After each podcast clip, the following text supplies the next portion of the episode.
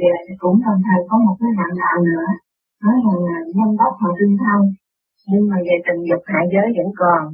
Thì như vậy, giữa một người, họ đã nói như vậy, và giữa một người, họ giám đốc họ không tương thông, nhưng mà tình dục họ không còn.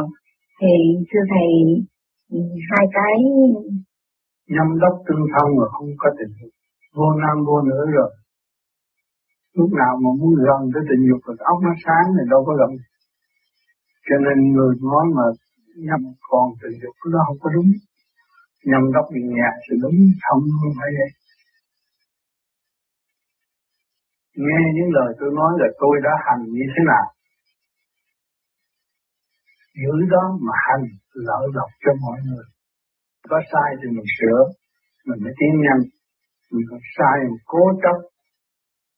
Rồi nghĩ biển này, biển kia, biển nọ rồi để hại lấy tâm thân bệnh hoạn có những người bây giờ đang bệnh nữa, tôi biết hết, tôi không có nói. Phản cách đủ chuyện hết.